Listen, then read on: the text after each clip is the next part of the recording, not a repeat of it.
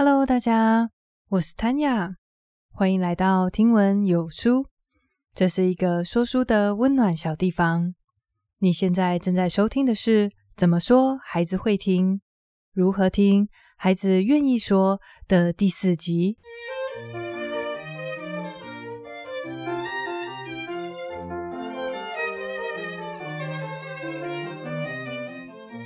今天是六十三集。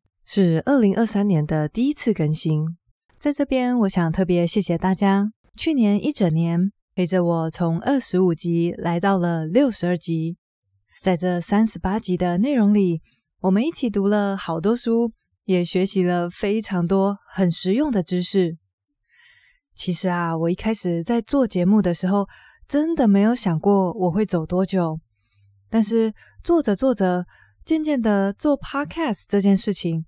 突然变成生命中一件很重要的事，就算家里乱糟糟，就算很累，就算没有练钢琴，只要稍微进度有点落后，录音都是我最优先做的事。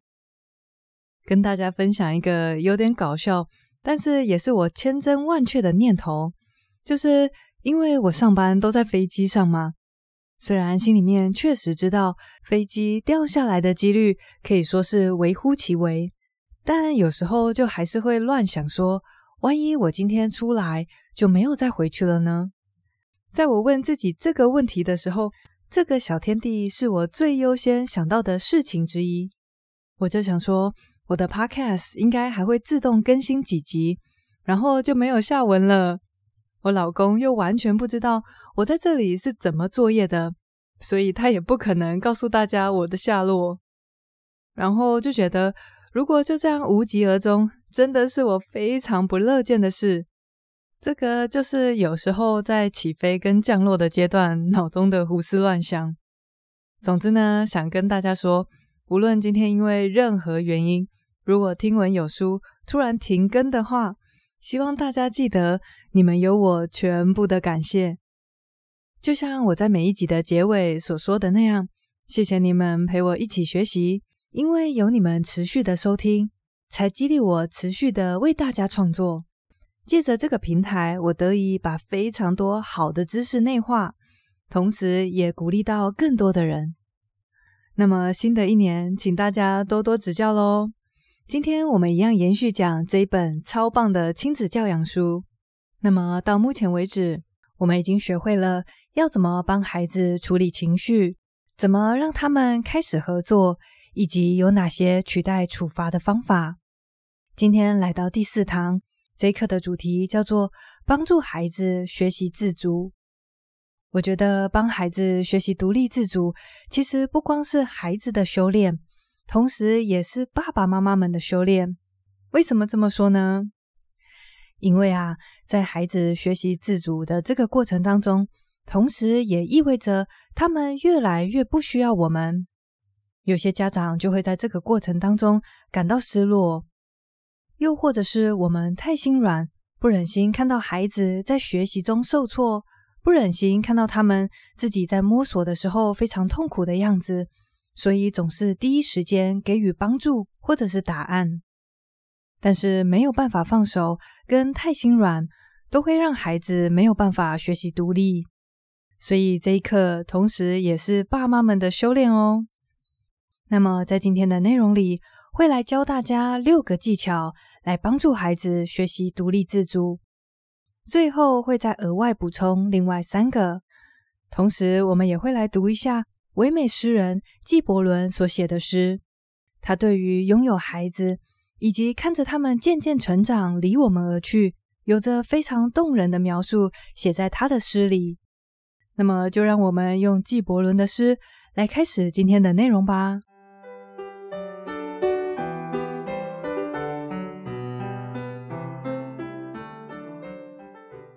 我记得在我结婚的那一天，我请我爸上台致辞。虽然爸爸嘴上一直说有多紧张，实在是很不想致辞，但是结果那一天他说的令全场都动容。我在台上直接眼泪就掉下来了。爸爸说，在他目送我跟哥哥渐渐离去的这个过程中，纪伯伦的诗一直回荡在他的脑海里。这首关于孩子的诗开头是这样写的：“他说，你的孩子不是你的，他们是生命的子女，是生命自身的渴望。他们经你而生，但非出自于你。他们虽然与你在一起，却不属于你。你可以给孩子爱，但是不要灌注他们思想，因为他们已经有了自己的思想。”纪伯伦的这首诗。道出了教养的最终目的，那就是让孩子拥有自己的思想。即便听起来有些不舍，但是所有爸妈的唯一目标，最终就是要让孩子可以离开我们，过着独立自主的生活。就算没有爸爸妈妈在身边，他们自己就可以面对生命为他们带来的各种挑战与挫折。若是想要让孩子学会独立自主，其实方法不外乎就是放手，让他们去面对困难，让他们自己做决定，学习承担责任。这些乍听之下好像不会很难，但是作者说，他回忆起他的老大刚开始在学习绑鞋带的时候，他只耐着性子看着他绑了十秒钟，就蹲下来帮他完成。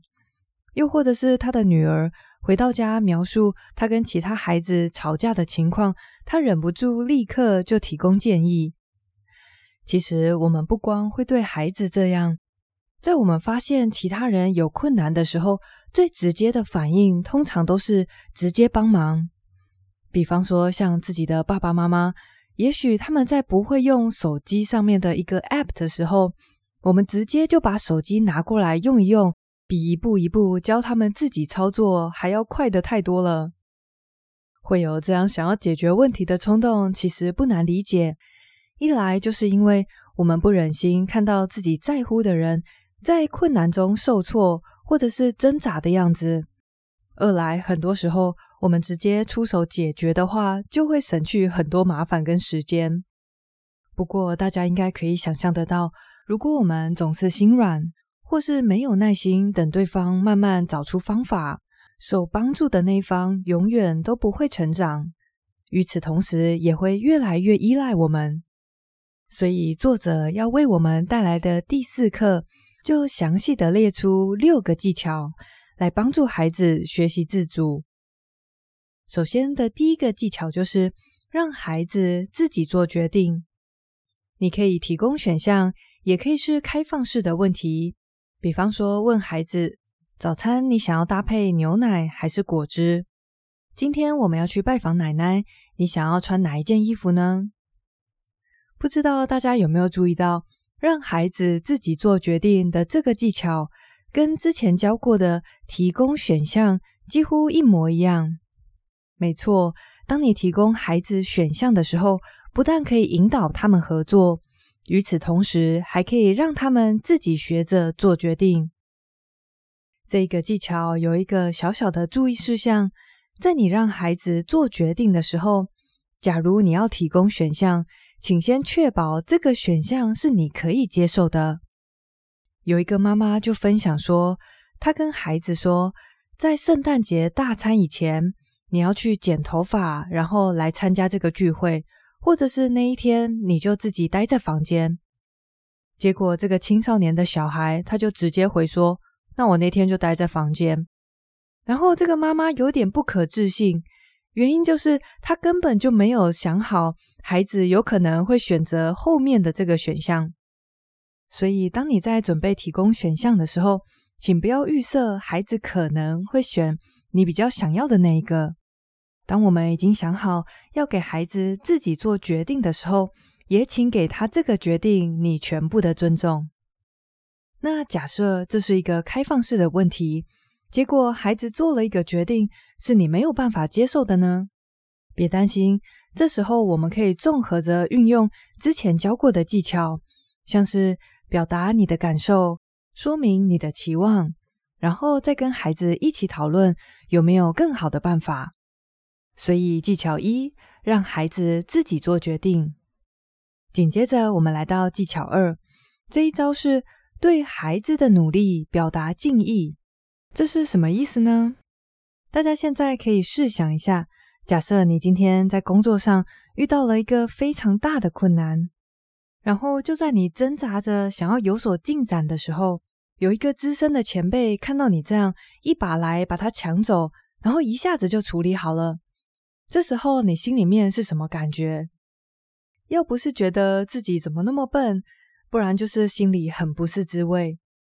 其实这同样也是孩子在面对困难时，我们立刻就出手干预的时候，他们心里面会产生的感觉。所以，即便有一些非常简单的任务，简单到我们可能闭着眼睛都可以做好，也别以为这对孩子来说就一样简单。比方对孩子说：“绑鞋带很简单啊，你就这样这样这样就好了。”或者是说：“九九乘法表没有那么难背吧？”多念几次就好啦。当你对孩子说某件事情其实非常简单的时候，那么他要么成功了，觉得完成这种简单的任务自己也没什么了不起的；要么失败了，就会觉得怎么连这么简单的事情都做不好。所以，与其如此，我们可以换一种表达方式，对孩子的努力表达敬意的说法，就会像是。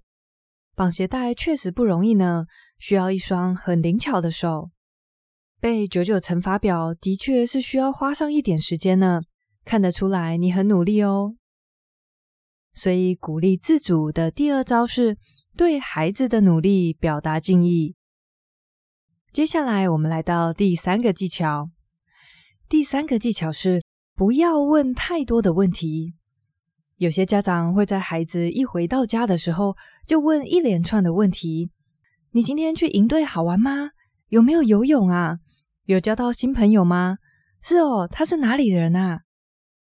其实爸爸妈妈们问问题的出发点，并不一定是想要质问，或者真的这么想要了解孩子的一天都做了些什么，而是他们觉得这样好像才是有在关心孩子。但是问这一连串的问题，有的时候带给孩子更多的不是关心，而是压力。尤其会带来压力的问题，像是感觉很无害的“你今天开心吗？”被问到这个问题，如果孩子如实的回答不开心的话，爸爸妈妈们的反应通常都会是有点失望，然后接着又开始问起更多的问题。太常问“你今天开心吗？”这个问题会让孩子有一种开心才是正常的错觉，进而变成一种压力。所以要记得，关心孩子的方法可以有很多，不要在孩子一踏进家门的时候就一直问问题。可以简简单单的，就是说，看到你回来了，真好。有一个妈妈跟作者分享说，当她停止用问题轰炸儿子的时候，他反而对他分享更多的事情，所以第三招，不要问太多的问题。接着，我们来到第四个鼓励自主的技巧。第四个技巧，我觉得恐怕也是最难做到的，那就是不要急着给答案。就像前面有说的，我们总是会不忍心看到孩子受挫，不想要太花时间等他们自己找出答案。所以就立刻告诉他们该怎么做。在这边当然不是说永远都不能跟孩子分享生活经验跟技巧，而是在给出答案之前，鼓励孩子自己摸索一下。在这边举的例子有像是孩子问说：“阿嬷为什么每个礼拜都要来我们家？”你与其立刻就开始解释说：“因为我们住得很近啊，因为阿妈很爱我们大家。”你不如说，你在想这件事情啊？那你觉得是为什么呢？当然，除了一些很简单的问题，孩子经常也会提出一些不是很好回答的问题。比方说，像是上帝为什么要造人呢？或者是狗狗死掉了，它会去哪里？这时候，你可以说，你问了一个非常好的问题，几世纪以来的哲学家也都在探讨这个问题呢。可以问一问他的想法，或者甚至是他为什么会想到这个问题，然后接着再慢慢的引导孩子，可以从哪一个角度切入去思考。所以第四个技巧就是不要急着给答案，在时间许可的情况下，尽量的鼓励孩子去深入的思索，去尝试解决问题。接着第五个技巧是鼓励孩子利用家庭以外的资源。在每一个人还小的时候，爸爸妈妈简直就跟超人一样，无所不知，什么都会。今天无论是在学校被同学欺负，数学算不出来，美劳作业不会做，通通问爸妈就对了。不过，要是一个家长总是立即而且亲自帮孩子解决问题的时候，这样一来，不但会用得自己很累，而且会让孩子非常依赖自己。我们可以理解，孩子在遇到困难的时候，总是会寻求家长的协助。那是因为他们还小，并不知道这个世界有非常多的资源。这个时候，我们的角色就可以是适时的告诉孩子，有哪些家庭以外的资源是他们可以去寻求协助的。比方说，有一天孩子问你，为什么天上的云有那么多的颜色？这时候，与其你立刻就去查 Google 回答孩子，你不如说：“诶，这是一个好问题耶。”我也不太知道为什么会这样，不然下礼拜你上自然课的时候可以问一问老师，有问到的话，回家记得再告诉我答案哦。一样的概念，牙医可以为我们解释蛀牙会有什么样的后果，图书馆馆员可以教导孩子要怎么依照所书号去寻找他要的那本书。当然，同侪之间也是非常好的资源。比方说数学不会的话，诶，是不是刚好有一个小朋友是数学小老师呢？那么也可以寻求同学的协助。借着鼓励孩子利用家庭以外的资源，我们可以减少孩子对自己的依赖，同时也会减轻一些负担。而且有时候各个方面的专家，无论是牙医、老师还是护士。他们所说的话，就是比自己说的还要有说服力。接下来，我们来到最后一个鼓励自主的方式：不要剥夺孩子的希望。有的时候，孩子会提出一些天马行空的想法或者是愿望，是我们一听就知道绝对不可行的。但是，请不要在第一时间就剥夺孩子的希望。因为这会让他们错过非常多美好体验的机会。比方说，有一个妹妹跟爸爸说，她好想要、好想要养一只马。他爸爸当下的第一个反应是想要跟他解释，绝对不可能可以，因为镇上的规定啊，因为家里的空间，还有金钱的问题。但是因为他有上过这一课，所以他只是说：“你想要养马啊，再多跟我说一些吧。”然后这个小妹妹就开始描述，如果她拥有一只马，她会怎样细心的照顾它，喂它吃稻草，帮它洗澡。光是跟爸爸谈论他想要拥有一匹马的这个梦想，似乎就让他非常满足了。他并没有一直请求爸爸真的去买一匹马。有几年的时间，这个妹妹都非常狂热的收集马匹的资讯。甚至也在马厩找了一份打工的工作。等他差不多到了十四岁的时候，他对马匹的热情逐渐淡去。直到有一天，他宣布要把所存下来原本想要用来买马的零用钱拿去买变速脚踏车。如果这个爸爸在最初的时候就立刻告诉女儿不可能养马，那这个女孩肯定就不会体会到。在一段时间内，为某一项东西完全的着迷是什么感觉？当然也不会有去马厩打工的经验了。而且谁也说不准，他会不会在长大以后又重拾对马匹的热情呢？所以，当你的孩子说他想要当世界第一的魔术师，他想要飞上外太空，他想要去义卖自己画的画。这些时候又何妨陪着他一起做梦呢？何况有些我们本来认为不太可能的事情，其实真的可以做得到啊！有一个妈妈就说，当他的儿子说要把家里面的院子种的南瓜拿去卖给邻居的时候，他几乎马上就要出手阻止了，因为那些南瓜只有超市的一半大而已。但是他想起不要剥夺孩子的希望，所以就让他去了。一个下午以后，孩子带着大大的笑容回来了。他赚了七十五分美金，而且只剩下一个南瓜没有卖掉。邻居还大大的赞赏他，说他是很有进取心的年轻人。所以，鼓励孩子自主的第六个技巧，那就是不要剥夺孩子的希望。在这一课的最后，有一些额外的补充技巧，我在这边一并分享给大家。鼓励孩子自主，另外有三个方式。第一个是让孩子拥有身体的自主权，避免不断的帮孩子梳头发、把衬衫塞到裤子里、调整衣领等等的动作。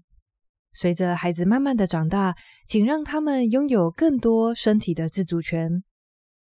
补充的第二点是，从孩子的生活中置身事外。有的时候走在路上，真的会发现这种无处不管的家长。你会听到他们不断的在碎念：“挺胸站好，不要拖着脚走路。”怎么没有跟老师说谢谢呢？凡事都要插手的做法，不但无助于孩子学习独立自主，甚至只会让他们觉得不要再管我的事情了，好不好？所以，从孩子的生活中置身事外吧。我相信这些生活中的小细节，若是我们可以以身作则，孩子一定都会看着学。第三个补充技巧是，不要在孩子的面前谈论他，无论他的年纪有多小。如果可以的话，让他自己去回答。如果我们总是在孩子的面前告诉其他人说，哦，强尼他很喜欢去上学哦。对呀，他已经七岁了。他最喜欢玩的玩具是小汽车。这些谈论会让孩子觉得自己只是爸妈的所有物。更尊重孩子独立自主的方式，当然就是让他们自己回答。就算对方问话的对象是你，你也可以很客气的跟对方说：“你可以问强尼哦，他比我更了解他最喜欢的玩具。”在这一集的最后，我觉得有一个心态值得拿出来跟大家讨论。作者分享了一个小故事，就是有一个小小孩，他一直不敢在幼儿园独自去上厕所。老师经询问之下才知道，原因是他自己在家里顺利用马桶上完厕所的时候，妈妈会给他好多的鼓励跟拍手。后来，这个幼儿园老师就跟小男孩说。你可以自己帮自己拍拍手，结果他就很顺利的在不需要其他人协助的情况下，可以去上厕所。后来，小男孩的妈妈得知了他的这个成长的时候，他的反应是有一点失落。我当下看到这个妈妈的反应时，我的想法是：哈，这个妈妈好奇怪哦，怎么小孩独立自主了，自己觉得失落呢？但是我想，那是因为我现在还没有小孩，还没有体验到被一个幼小的生命完全的需要，那是一种多么美好的感觉。我相信有很多的爸爸妈妈在小宝宝诞生以后，突然觉得自己的生命充满了意义，因为眼前的这个可爱小生命是多么的无助，多么的需要我们全心全意的照顾。但是随着孩子渐渐长大，当他们越来越独立，当他们开始拥有自己的思想时，爸妈们的失落感也就油然而生了。而这种失落感或多或少会妨碍我们帮助孩子学习独立。此时，让我们不妨再来读一下纪伯伦的诗。我相信他唯美的诗句跟比喻，可以为所有失落的家长带来温暖的安慰。他说：“你好比一把弓，孩子是你从身上射出的生命之箭。弓箭手看见无穷路径上的箭靶，于是他大力拉弯你这把弓，希望他的箭能够射得又快又远。欣然屈服于神的手中吧，因为他既爱那疾飞的箭，也爱那稳定的弓。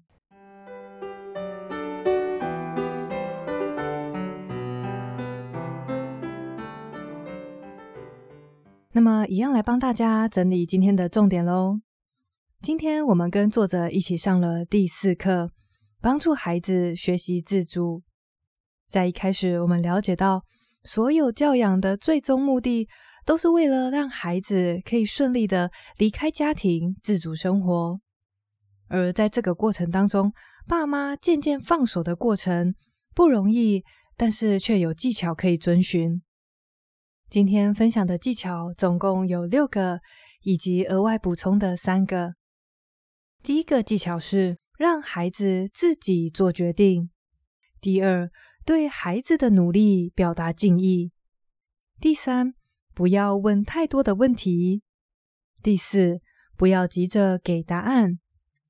第五，鼓励孩子利用家庭以外的资源。最后则是不要剥夺孩子的希望。接着，我们谈到了三个补充的技巧，它们分别是：请让孩子拥有自己身体的自主权；第二，从他们的生活当中置身事外；最后，别在孩子的面前谈论他们，即便他们还小也是一样。分享完了上述的技巧以后，我们也讨论到了爸妈们的心态，因为如果我们没有办法放手，没有办法舍去这种被依赖、被需要的感觉时，无论学到了再多的技巧，我们也不会试图让孩子学习自主。所以一定要学着去调试，也要学着活在当下。